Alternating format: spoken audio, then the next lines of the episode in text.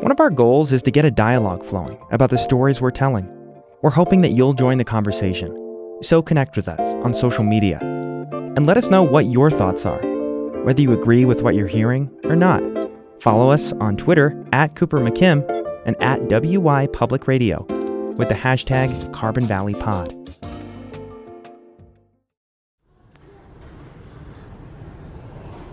I'm currently at the Denver International Airport, midday, watching people get off their planes and walk around trying to find a gate that is not too packed so I don't seem crazy talking to myself. It's September of 2019, and I'm pacing around trying to avoid eye contact with people as I talk to myself in an airport. I'm on my way to Ithaca, New York, home to astronomer Carl Sagan. And more importantly, home to Jason Salfi. I am very eager to finally see carbon capture technology in person. This tech that folks around the world are racing to scale up. For most, to help the climate, but for Wyoming, in time to help coal. I thought I would see it first in Wyoming, but the competition's delay has pushed things back. But still, I want to know what this tech actually looks like. What are the challenges I can't see from afar? What does a startup trying to make it happen look like? I'm especially interested now that I know what Dimensional wants to do try to make the commercial aviation industry greener, one that emits nearly a billion tons of carbon dioxide per year. So, in a trip that even I am surprised to be taking, I can finally explore all that. Oh, and find out for sure if Jason and I are a best friend fit. I'm kind of nervous making sure I can get all of this done in a few days and shadowing him and seeing what their lives are like in a day.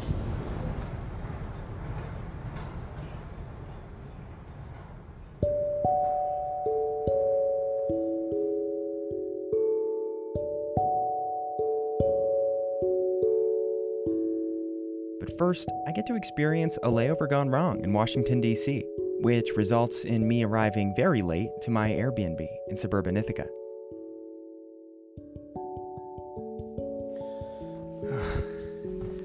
Just like that, it is 6, no, sorry, 2 a.m.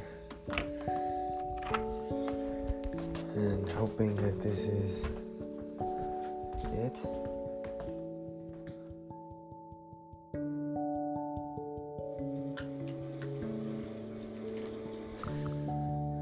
Eight thirty. I am still very tired. Jason is doing yoga. Wish I was doing yoga. And uh, drink, drink coffee because I got three some hours of sleep.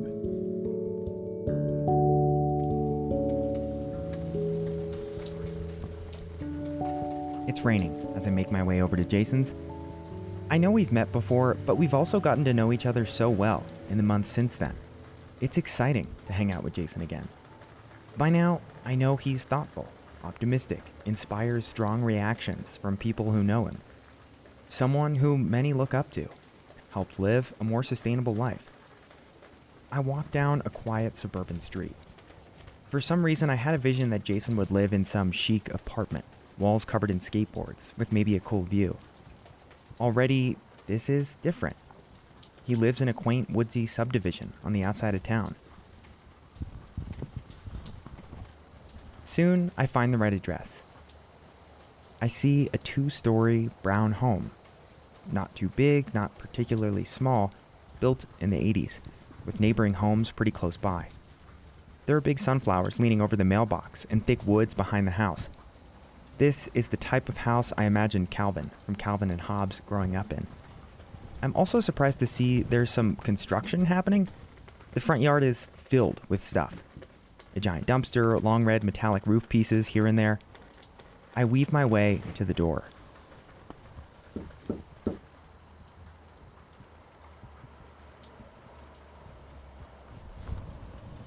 Huh. Well, wet from the rain and tired from the no sleep, turns out knocking on the door is kind of like calling Jason. No answer. Five minutes go by with no response.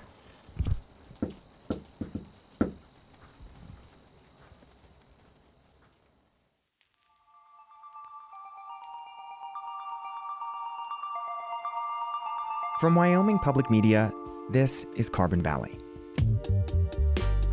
Following the race to develop an unlikely climate solution, I'm Cooper McKim.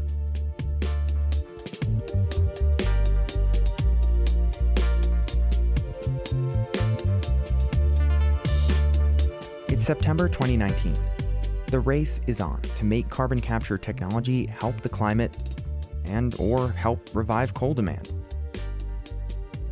So, I traveled to finally see one company trying to make it happen in person. I quickly learned there's a long way to go.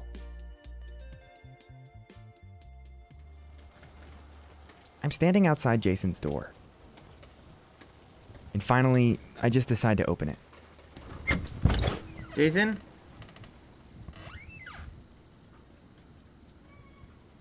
Hey, Jason? Oh, good. what's up, man? How you doing? Good. How are you doing? Good.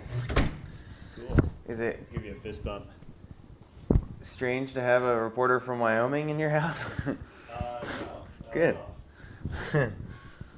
what are you doing out here? Put a new roof on the house.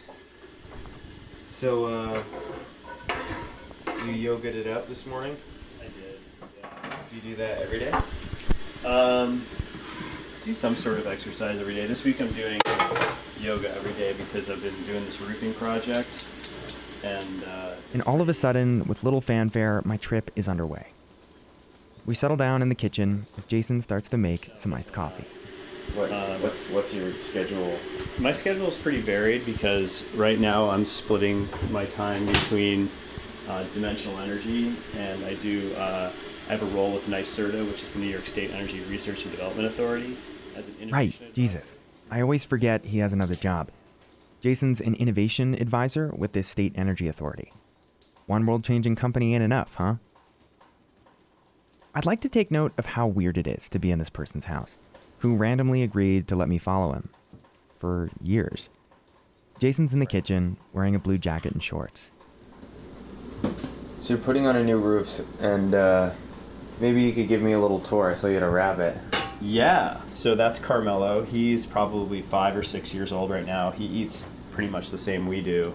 Very locally grown vegetarian diet. Yeah, so yeah, the, the roof projects basically, you know, these these houses are pretty pretty well insulated. Uh, great passive solar uh, resource here for us. As soon as solar is mentioned, we get talking about sustainability, the environment. How solar is just one expression of committing to a more sustainable lifestyle. and and I think it like it's a good message to send to the neighbors. We can all make a little difference. Solar fits into Jason's larger belief in a circular economy, where society more intentionally builds a system where resources aren't just spent, but reused, recycled in a kind of circular way. This definitely fits with what I've learned about Jason so far. Someone who's always preached sustainability, led a skateboard company that way, taught healthy living to those around him. Now he's putting some words to it, though.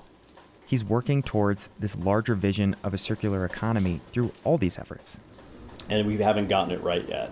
So we're trying to address it with Carbon X Prize. We're trying to address it with our company Dimensional Energy and utilizing carbon dioxide, and you know closing the loop on our industrial carbon cycle.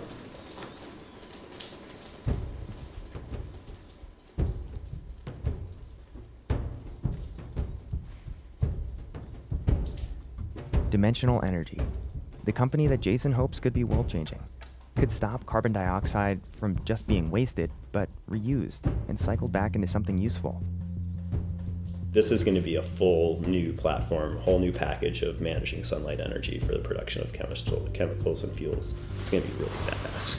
Yeah, I mean, the developing IP just sounds like more than a modification. It sounds like This, a, this is all new. a new technology. Yeah, we're, we're building the Starship Enterprise here.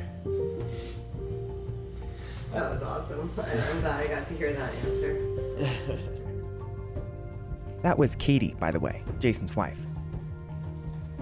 I've spent so much time talking to people about Jason.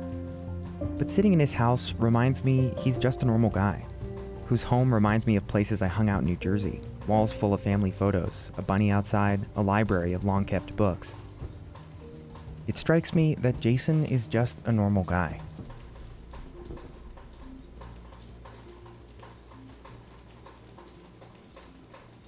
Realizations aside, I only have a few days to spend in Ithaca, and I don't really have a plan.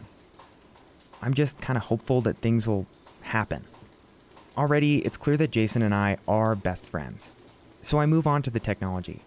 I would like to see that, quite badly. Carbon dioxide, if you haven't noticed, has yet to be captured in this series. Is the experiment stuff today? Yeah, they're running experiments with, like, kind of like, we're, we're running experiments of other people's stuff right now. Okay. You're getting too much of me. Did you hear that? He said, You're getting too much into me. You're getting too much of me. Yeah, good point actually. How did this happen? More than a year ago, I just thought I'd be following one team as they compete in Wyoming. But it just hasn't happened. And I still really want to learn about this technology so many have put all this hope into carbon capture utilization. See it demonstrated, maybe through this experiment I just heard about. No, I well, it's my one opportunity to see what your life is like. Yeah. Oh. My life is kind of sore right now. Before heading into the lab, Jason gives me a quick tour, which gives me an even better idea of what his life is like. He runs frequently on a trail behind his house, bikes a lot, And it's dry. You did it. All right, we have a dry garage. That's good. His garage is also full of his love for thrill. It's got bikes, skateboards, a snowboard, Probably the only person in Ithaca to have like one, two, three, four, five, six, seven surfboards in their garage. And we pass by this little fenced in area next to his house with a huge, adorable bunny in there. So who is this again? That's Carmelo. He's a giant rabbit. You ever see, uh, was it Life of Brian or No. Holy Grail? Monty Oh, yeah. Python. Yeah, yeah. So, yeah, you gotta watch out, man. He'll he'll spring out of that cage and tear your face off. Are you joking?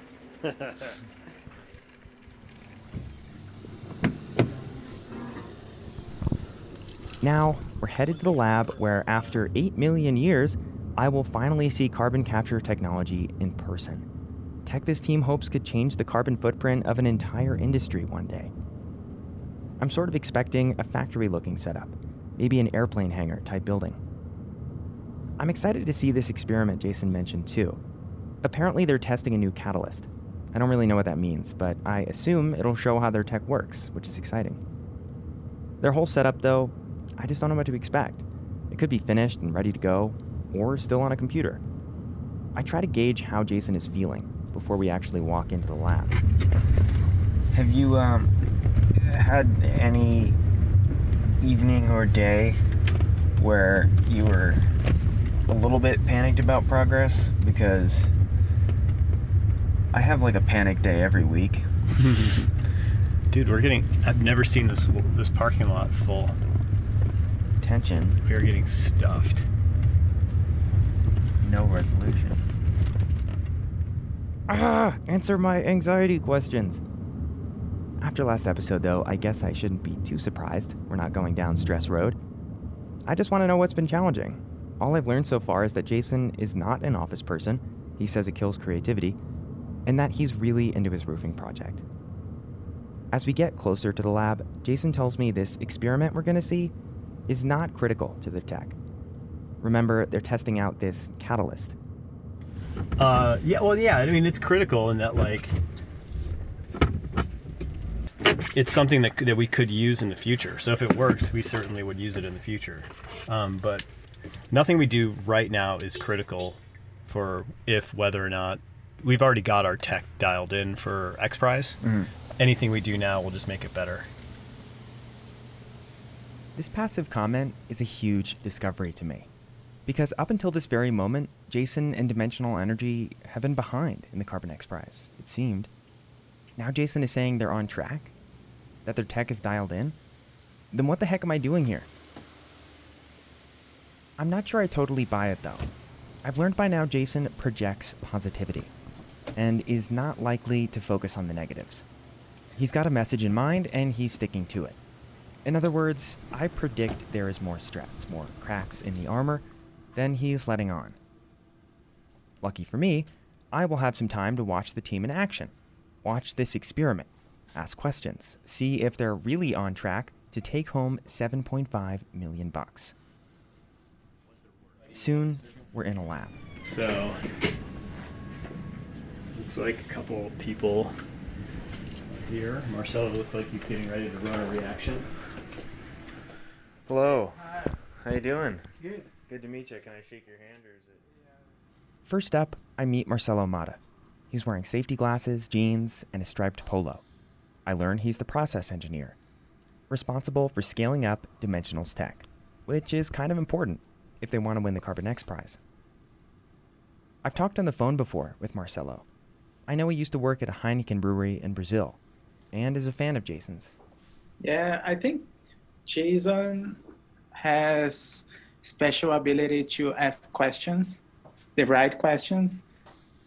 Back to the present, the lab is not an airplane hangar. It's actually just half a room, a shared lab. It looks like your lab desk in high school chemistry gone awry.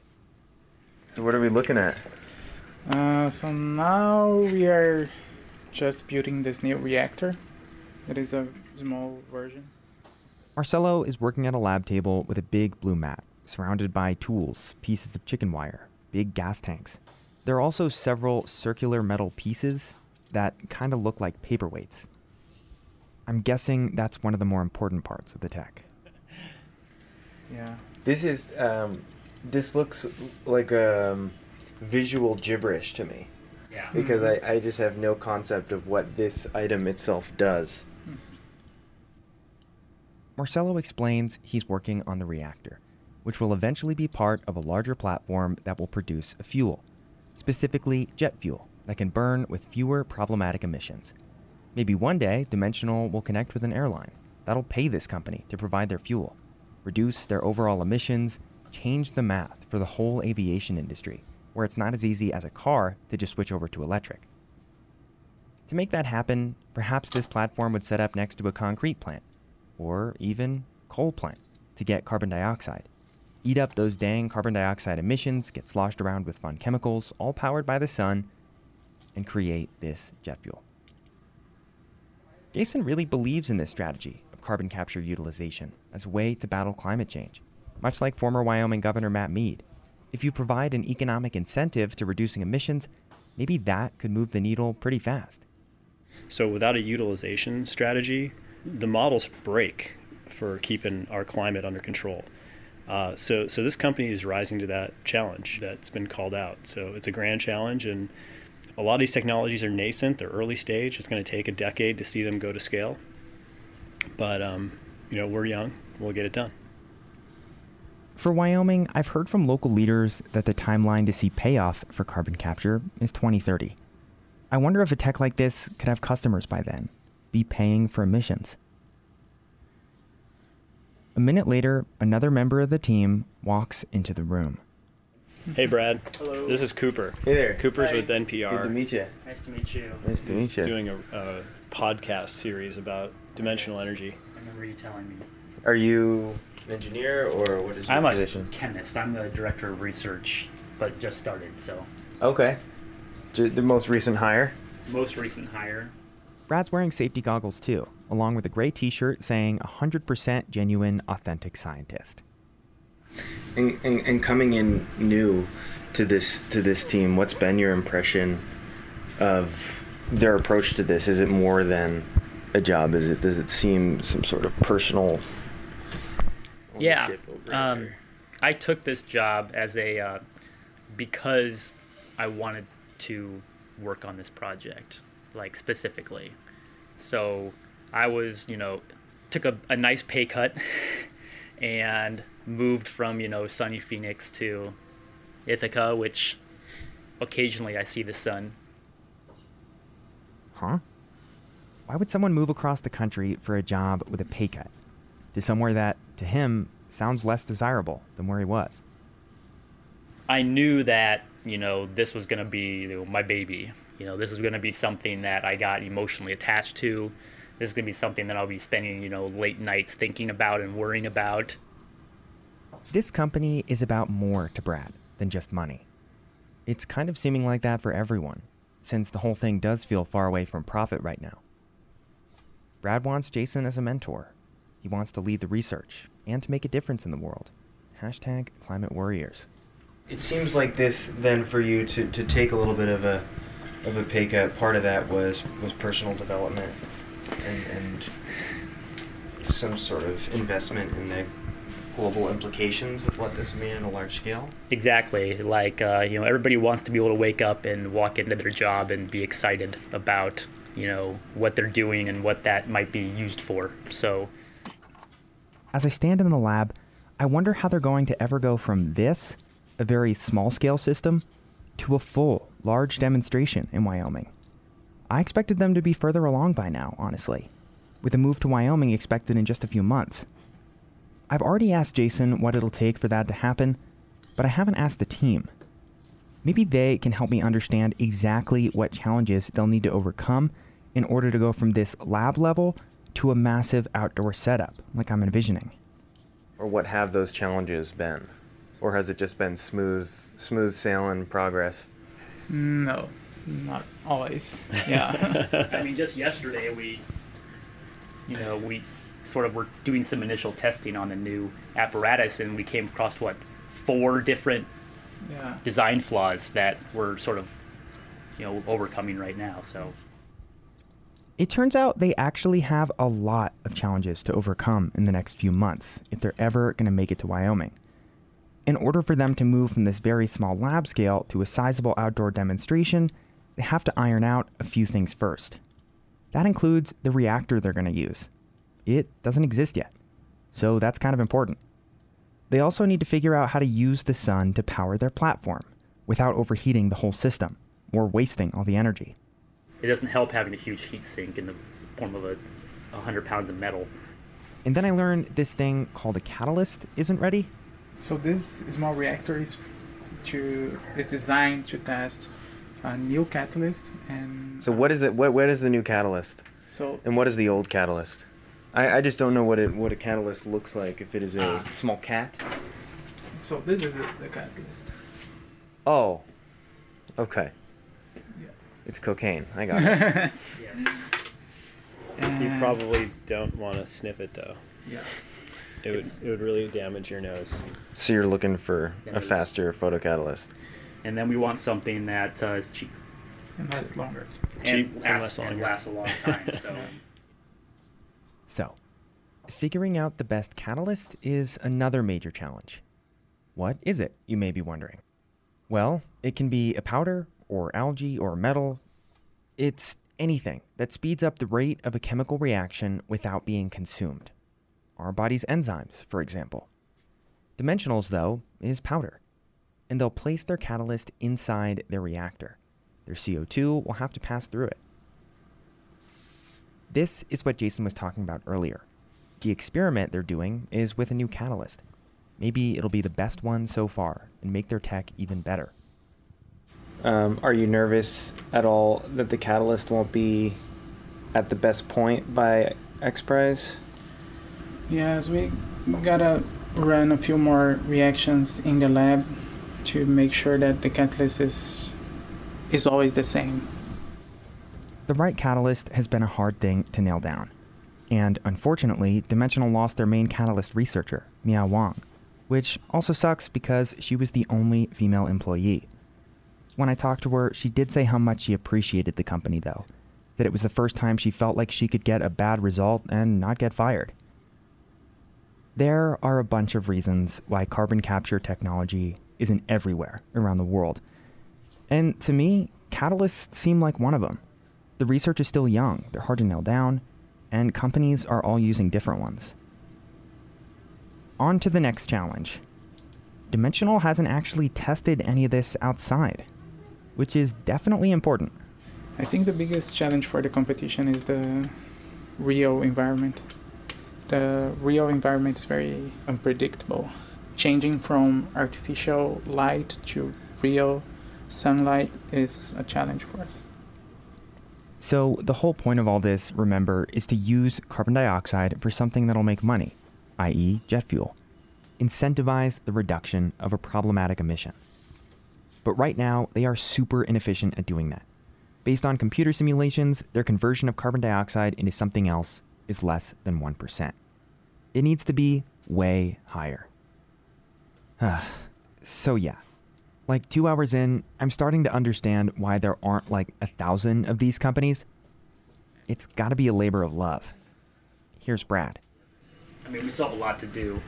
I've only been here for two weeks, but um, you know, the number of things that I now have on my plate are is expanding exponentially. So. I am now officially doubting Jason's confidence from earlier that this tech is dialed in. Perhaps, though, I just took it in a different way than he meant. Either way, this company has a lot of challenges to overcome in the next few months if they're going to actually set up in Wyoming. Here are my takeaways after spending some time in the lab.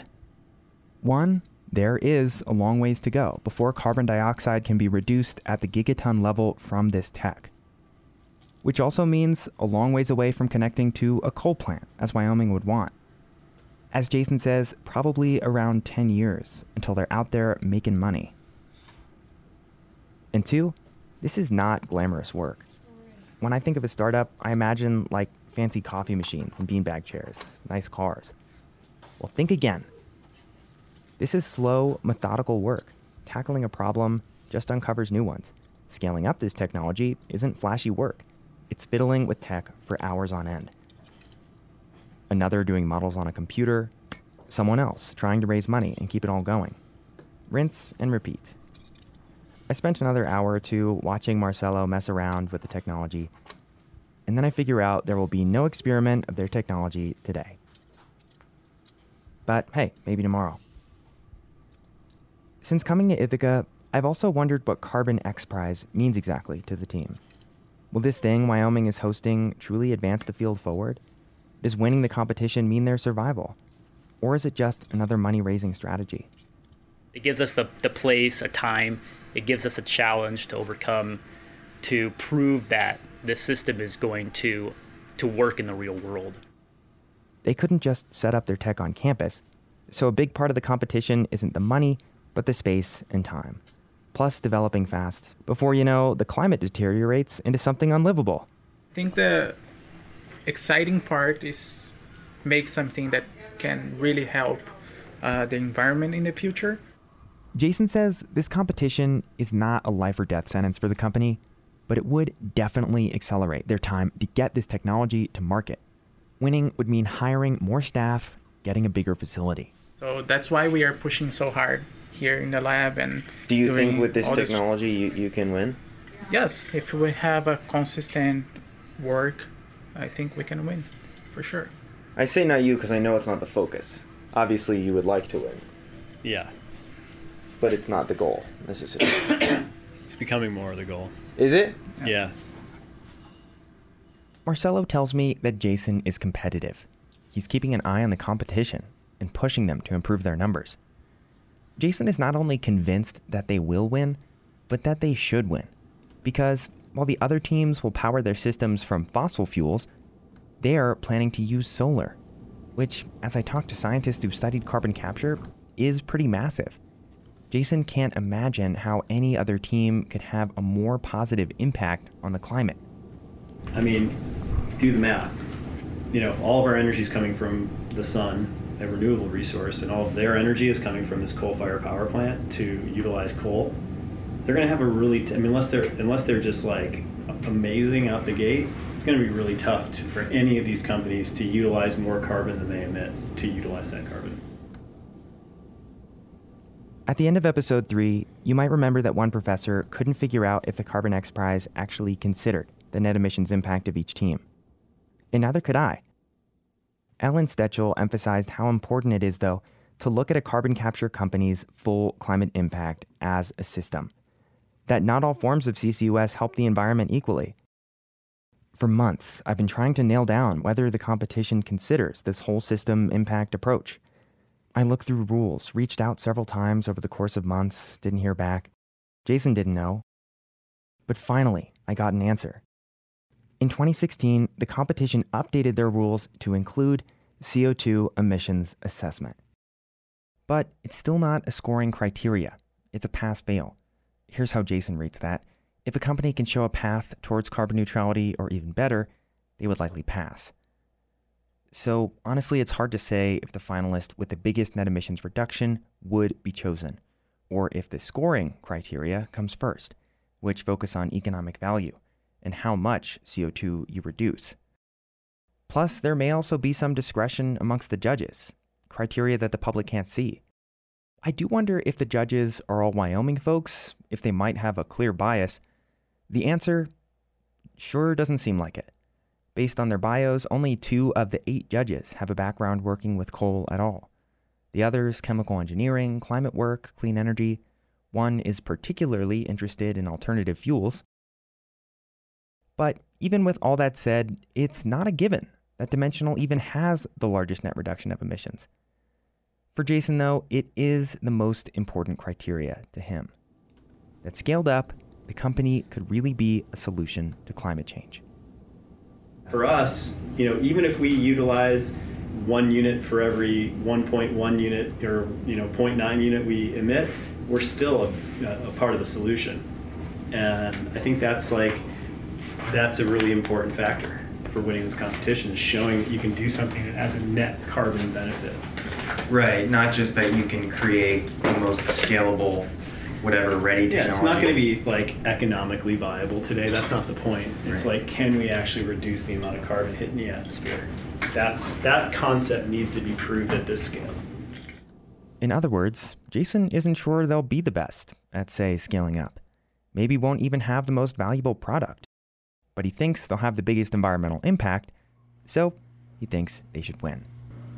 We'll have a very firm case to put in front of the judges, and they'll have no choice but to pick us. Hmm. Well, we'll see. For now, the team is just taking it day by day, tackling each new challenge as it comes along, and raising money trying to actually afford participating at all. In fact, one of Brad's responsibilities as head of R&D is helping get more money through the door to continue trying to develop this technology fast. Marcelo continues to tinker with the technology as Jason and Brad settle down in another room to talk money. I decide to join Jason to get an idea of what he's like as a leader. All right. So let me. Uh, I should. Supervisor style, brutal, dictatorial.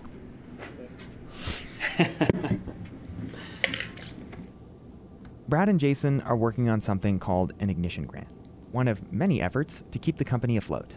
Just a day in the life of a carbon tech startup.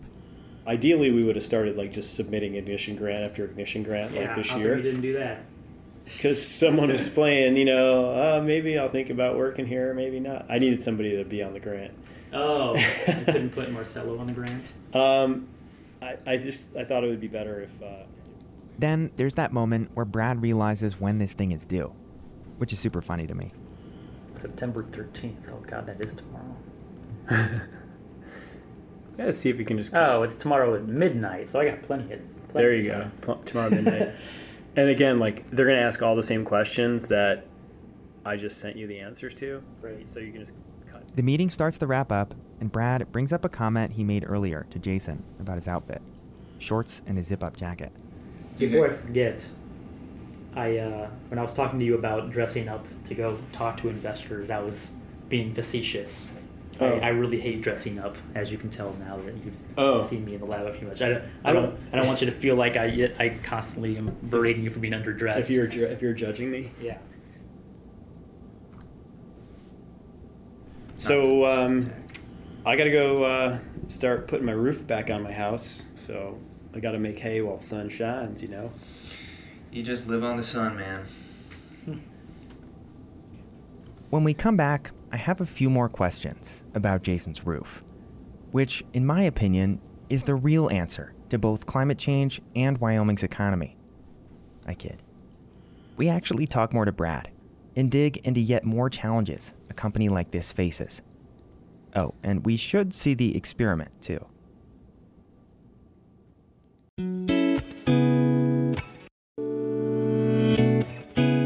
I want to recommend another show I think you'll love. Solvable is a weekly podcast where host Ronald Young Jr. asks how we can find solutions to some of the biggest issues of our time. You'll hear David Baltimore on AIDS, Sal Khan on basic education, and Rosanne Haggerty on homelessness. Recent episodes have focused on global hunger, our addiction to fossil fuels, eco friendly transportation, and body positivity. These are the problems that seem too big or too complicated to fix. But in the hands of the right people, activists, scientists, policymakers, and politicians at the top of their fields, there are ways to solve them. That's the hopeful message of Solvable. Listen wherever you get your podcasts.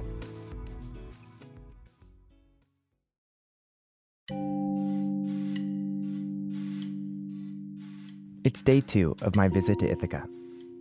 I've learned the carbon tech startup life isn't exactly glamorous. It's a workday driven by aspiration, aspiring to create a technology that's impactful to the world, one day make a dent in the commercial aviation industry, emitting more than 2% of global carbon dioxide emissions. With the help of grants and hard work, Dimensional's leader Jason is convinced they not only will, but should win the Carbon X Prize and 7.5 million bucks along with it. And that'd be a huge boost, help them scale up fast and reduce carbon dioxide by the gigaton. At the same time, Jason also says how far they have to go, that they may not be the most economically viable by competition's end. For me, an outsider, it's hard to parse the confidence I hear in the potential for carbon capture because there are always caveats. Not just from Jason, but truly everybody. It could be game changing if, for climate or locally for coal demand, all as the race to have an impact in both paths becomes more urgent. We hear 2030 in Wyoming to see payoff.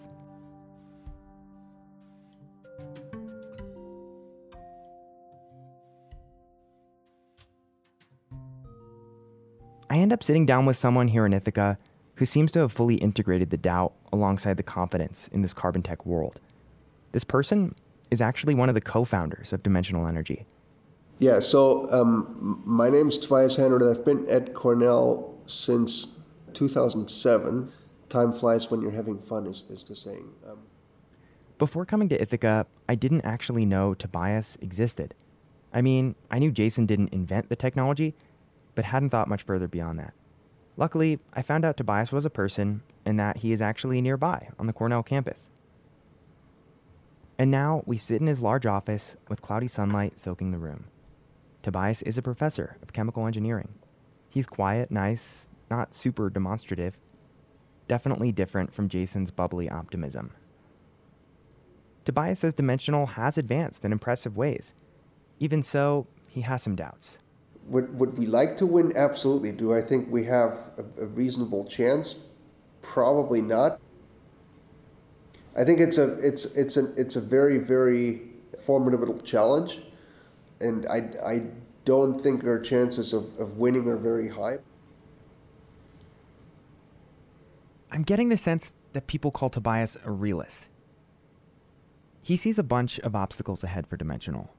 He's worried about getting the right catalyst, testing out in the field. He's worried about using flue gas directly from a power plant in Wyoming. Whether impure flue gas will screw up their system.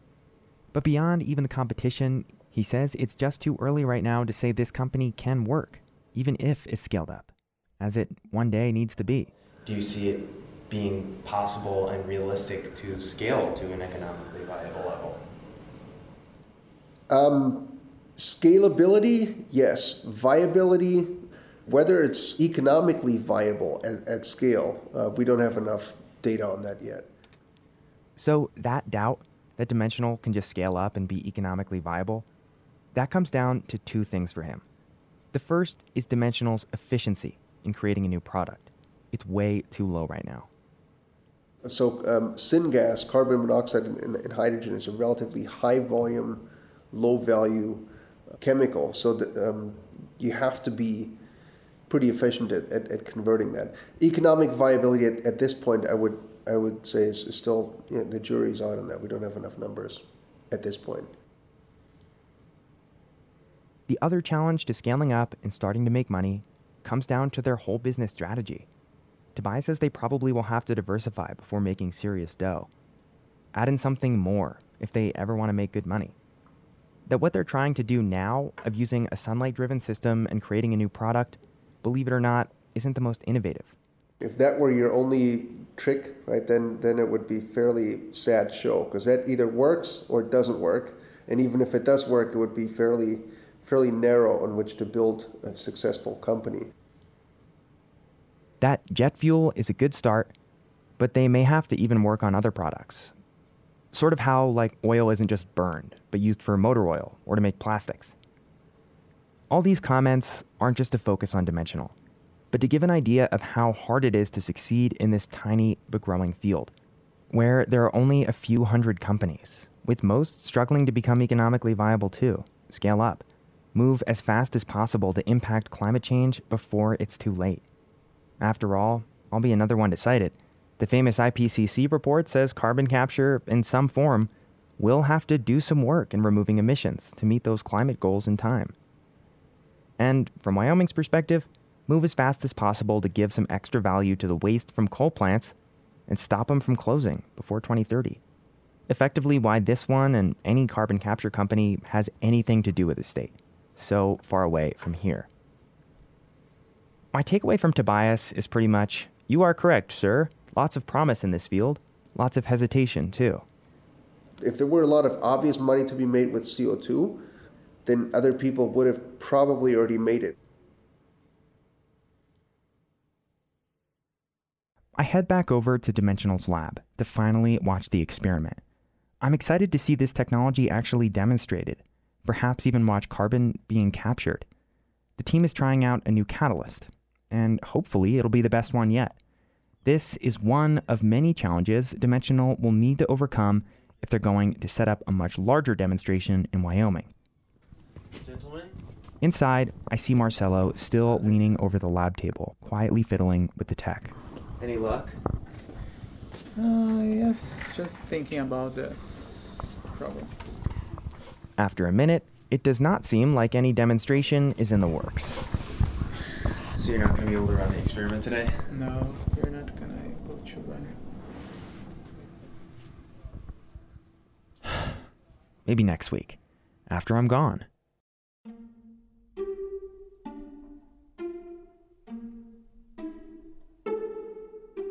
The speed at which technology develops is unforgivingly slow, it seems. What's funny, I actually spoke with Dimensional's other co founder, David Erickson, and he says, in terms of energy systems, this company is moving lightning fast. Admitting, though, he would like to see things move even faster. David also said they would be way further along had they gotten the half million dollars like every other team. That they would already be doing field testing now, he just wants to win this thing even more. There's an element of me that really, really, really wants to win just to show them they were wrong.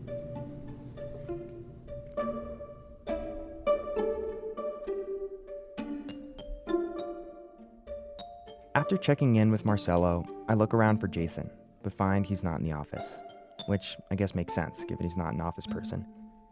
And I'm not really sure what to do. With no experiment happening or much going on, I walk around the lab for a while, and then find Brad, head of R&D, working away in an office. Hey, how you doing? Good, how are you? I'm good. Did you go to the lab already? Brad, I learn, is working on a grant right now. I ask what he's up to for the weekend since it's Friday. Yeah, well, I'll be working tomorrow, so. Why is that? because this is a, you know, a startup is, you know, not a nine to five job. Our biggest cost is manpower, and so since tech startups are basically completely driven on money, cash, we're always going to be short on cash because we always need more manpower. So basically, all of our manpower has to be utilized the most efficient way possible, and in most ways, that is you know working as much as possible. Sounds stressful. Yeah, I mean it will be, and that's part of the uh, challenge of being in a startup is knowing that the startup probably comes not comes first, but it's it's going to be on the top of your life we also don't have uh, an idea of what else is going to pop up. And so it's a stressful environment in that there's always a shortness of money, there's always a shortness of manpower because there's a shortness of money.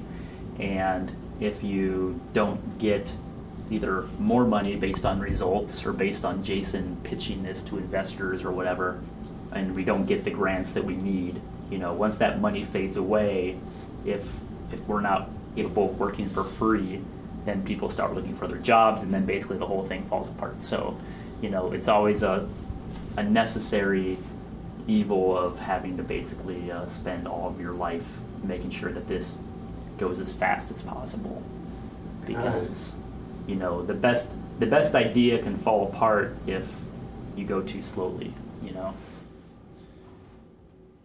Well, doesn't this make me want to work at a startup?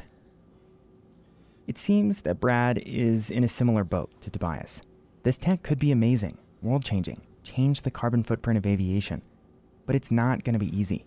It's going to be constant, unceasing work with questionable payoff at the end. And Brad took a pay cut to do this, moved from sunny Arizona. I wonder if he's happy he made this choice. i actually um, i'm a very stressed out high anxiety person and then i have to sort of relish the good parts about the job you know make sure that i can keep myself motivated and come in every day knowing that there's an unending amount of things to do so yeah it's a risk for me But Brad says the reward is pushing his brain to the limit, building this company up that can have an impact on the world, and avoiding failure.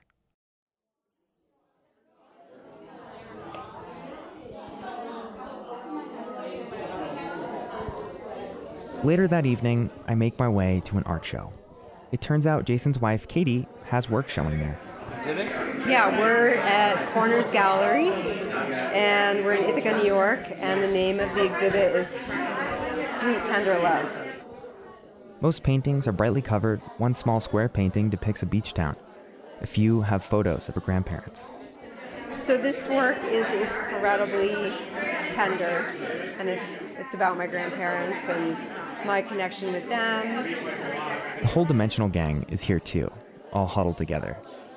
I go over and talk to Brad, who seems a little burnt out after spending the day on this grant. It has 10 different sections. So I did like 90% of it. Now I have to go finish 5%, and then the last 5% Jason has to do, and then he has to like read through it. And that was just making up stuff as I went. Just a day in the life, I guess. At least for now, work is life. Brad's even thinking about work at an art show on a Friday night. I also meet Jason and Katie's daughter, Lucia, another redhead like me. There's definitely a camaraderie there. Gingers know what I'm talking about. I ask her what she wants to do with her life, with an artist mom and entrepreneur dad. I don't want to be an artist. I do want to do something with science and math. I've been thinking about like astronomy for a few years now, and like that's very fascinating to me. But also like I don't know, like I find what my dad's doing very, very interesting, and everything to do with like science and math is very mind blowing.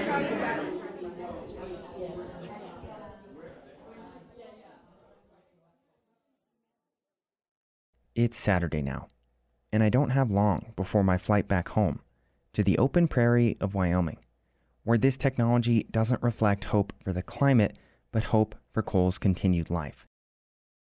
There's not really time to dig into any more technical stuff, so Jason takes me on a leisurely hike in the woods before I go. It's a nice change of pace from being in the lab, and also feels more like Jason's real life. I can show you what's like right behind the house from this uh, this overlook spot that we're Cool. going to. No, we do need to go. Outside. We hike out to a swimming hole. It's messing with my head to be back on the East Coast. I'm getting these nostalgia flashbacks to hiking in the woods in New Jersey, taking in the rich soil smell, the aroma of water hitting water. It's so different from the very dry state of Wyoming. I feel conflicted somehow, connected to both these places. This is pretty sweet. yeah, this is an amazing swimming hole, huh? We start to make our way back, and Jason and I talk about the team. That there's so much work to do, that some folks are freaked out. Jason isn't surprised, and I learn some of it's even intentional. He struggled with delegating tasks at Comet Skateboards. He's trying to be better about that now, letting folks tackle responsibilities that seem tough. Every everybody I hire fits together well, like chocolate chip cookie dough, man. You know, it all kind of comes together and it tastes good. Jason adds that hiring women is currently a priority as they move forward in hiring, since it is just dudes right now. If the X Prize were a marathon, Jason says they would still have a long way to go. But he's not worried, nor would I expect him to be. I, on the other hand, am allowed to worry though. I wonder if the team will be able to overcome all the new challenges, or if it'll be too expensive, too time consuming. I wonder how other companies in this field are handling what must be a grind. If the field itself will ever jump the gap and become commercial in time to help the climate, or help extend coal's life. For now, though, we're back at the house, and I'm headed back to Wyoming, where state leaders want tech just like this so badly. Ooh, look at that roof. Stunning. It does. It looks good. My hands are tingling just looking at it.